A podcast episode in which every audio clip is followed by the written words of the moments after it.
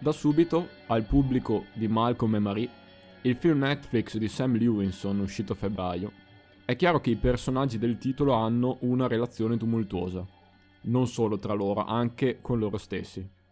Lei è un ex tossicodipendente, nonché un'attrice con un'energia un po' stanca, che nasconde una profonda insicurezza. Lui è un regista, e le sue insicurezze si riversano nell'abuso emotivo su di lei. La loro dinamica è squilibrata, al di là della loro significativa differenza di età.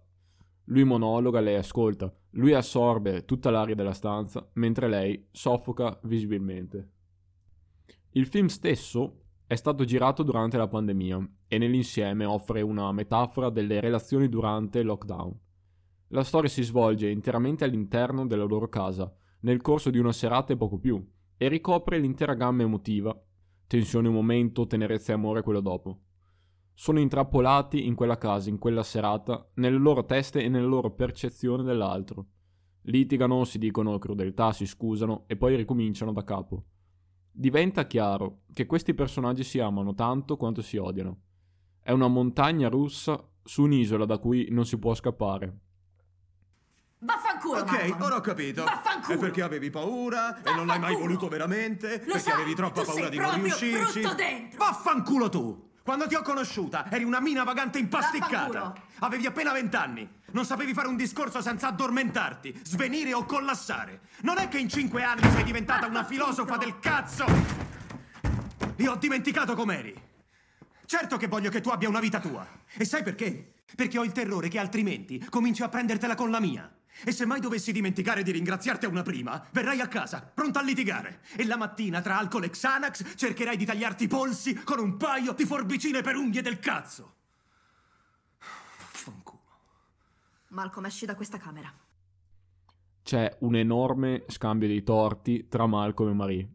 Il più grave è che Malcolm ha trascurato di ringraziare Marie quella sera stessa, alla premiere del film che lui ha scritto basandosi largamente sulla vita di lei e in cui non l'ha fatta recitare, nonostante lei volesse la parte. Ma ce ne sono molti altri, chiaramente in corso. Malcolm continua a tirar fuori il passato di tossicodipendente di Marie, la sua infedeltà, la sua disperazione. Lei risponde dicendo al suo fidanzato che è un regista mediocre e che è d'accordo con una critica che lui disprezza. E comunque, qualcosa continua a far ritornare l'uno verso l'altro. E quel qualcosa non è di certo amore, ma codipendenza. Vuoi sapere qual è l'alibi più vergognoso di tutti? Ti comporti come se il mio lavoro fosse così soffocante da non lasciarti respirare, da non lasciarti neanche un po' di spazio. Dico, guardati intorno, guarda in che cazzo di casa ci hanno messo quelli della produzione. Scegli una camera e lavora, Cristo! Smettila di incolpare me perché non sei capace di combinare un cazzo! Ti ho portato a disintossicarti. Ho fatto la terapia di gruppo con te. Ci sono stato, ti ho sostenuta passo dopo passo, porca troia.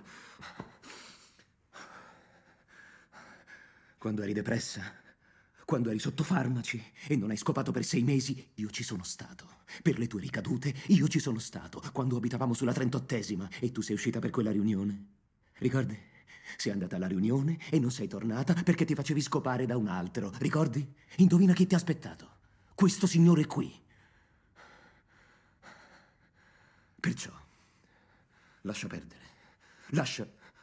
Lascia proprio perdere, perché questa non la spunti con me, credimi. Se Malcolm e Marie non romanticizza del tutto quella che è evidentemente una relazione tossica, piena di abusi emotivi e gaslighting, ossia la manipolazione psicologica subdola, non fa neanche molto per stabilire chi sbaglia o cosa bisognerebbe fare.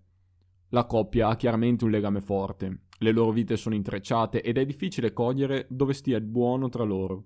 Ma come pubblico dobbiamo credere che ci sia del buono? O, se no, perché stiamo guardando? Fucking struggle doesn't matter. You've been an addict, boring, you overdosing, not fucking interesting. It's about transferring your emotions and all those moments into something cinematic and moving. So you know what? Good luck, Marie. I hate you. I hate you too. I hate you more. You fucking I hate you the suck. most. Fucking hate you. Fucking. ah! Ah! Ah!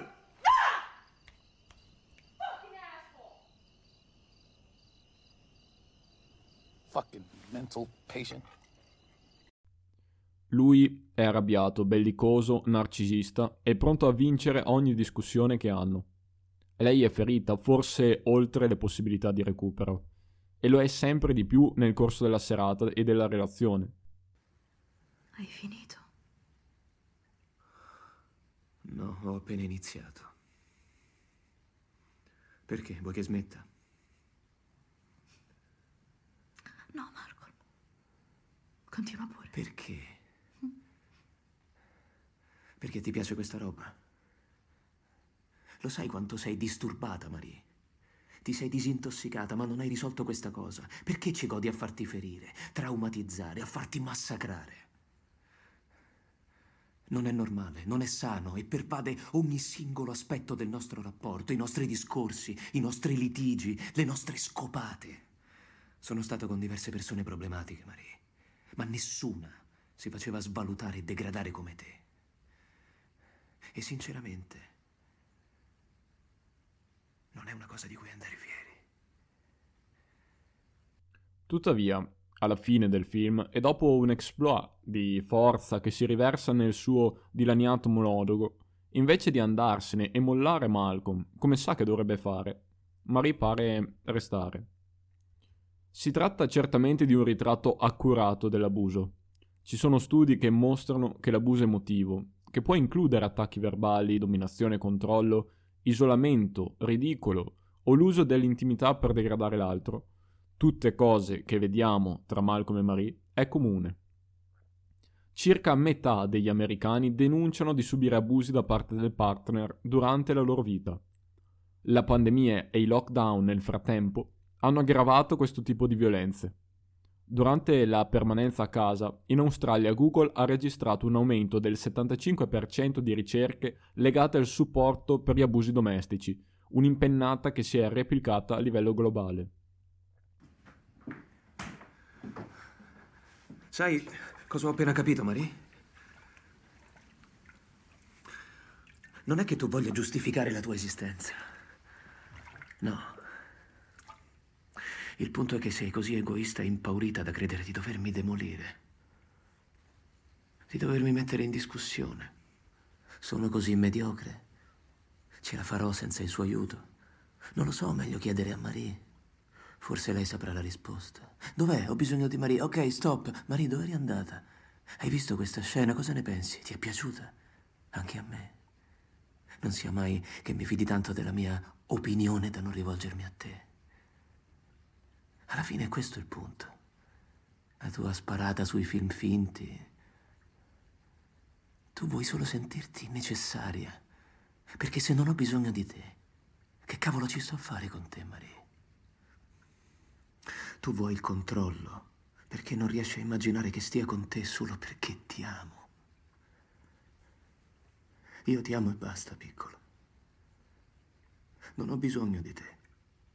Ma ti amo. C'è una persona su questo pianeta che ti ama e basta. Amo come funziona la tua mente, Marie. Davvero. E amo come osservi il mondo. Amo come ragioni. I tuoi istinti. E credimi, sono felice e grato per tutte le difficoltà che hai superato. Tutte quante. Ma come spesso succede nella vita reale, se è facile desiderare che Marie lasci Malcolm, è anche facile capire perché non lo farà. Mediamente una donna chiuderà una relazione sette volte prima di chiuderla davvero, secondo la US National Domestic Violence Hotline. Nel caso di Marie c'è una dipendenza. Non ha nessuno, a parte Malcolm, che conosca i suoi più profondi, oscuri e sporchi segreti e inoltre, come lui le ricorda, lui l'ha aiutata a ripulirsi. Usa inoltre il tentativo di suicidio di lei come prova di quanto dovrebbe essergli grata per non averla abbandonata. L'intera relazione è una riproduzione del suo trauma. Ha solo rimpiazzato una dipendenza con l'altra. Un pattern di questo tipo è difficile da rompere persino fuori dalla pandemia. Durante una pandemia e con tutte le sue limitazioni è quasi impossibile. Ci sono, possiamo starne certi, centinaia di migliaia, se non milioni, di partner come Marie, che vivono relazioni da cui magari non riusciranno mai a uscire e certamente non ci riusciranno in un momento in cui il mondo è chiuso in casa e le vie di fuga sono poche. Sai qual è la parte di Mani che è ispirata a te? La fine. La parte che rende il film una tragedia, la parte in cui lei si disprezza così tanto per via della colpa e della vergogna, da non riuscire ad accogliere il bene. È quella la parte ispirata a te. La sua incapacità di immaginare che ci sia qualcuno sul pianeta Terra che la ama e basta. Malgrado lei non ami se stessa.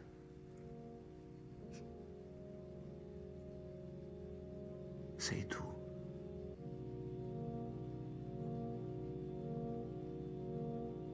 Quella parte non è finzione.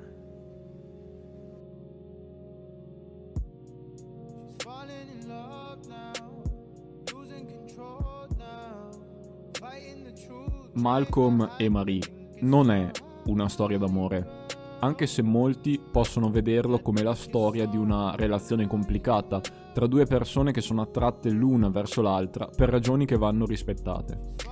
Allo stesso tempo, altri possono vederlo come una rappresentazione illuminante di manipolazione e gaslighting, una tragedia. Si tratta comunque di una storia realistica, per molte persone, e lo è sempre di più a causa della pandemia. Cosa possiamo imparare quindi da Malcolm e Marie? Che da una parte molti di noi fanno del male alle persone che amano di più e questo include noi stessi. Dall'altra che complicato e abusante sono due cose molto diverse.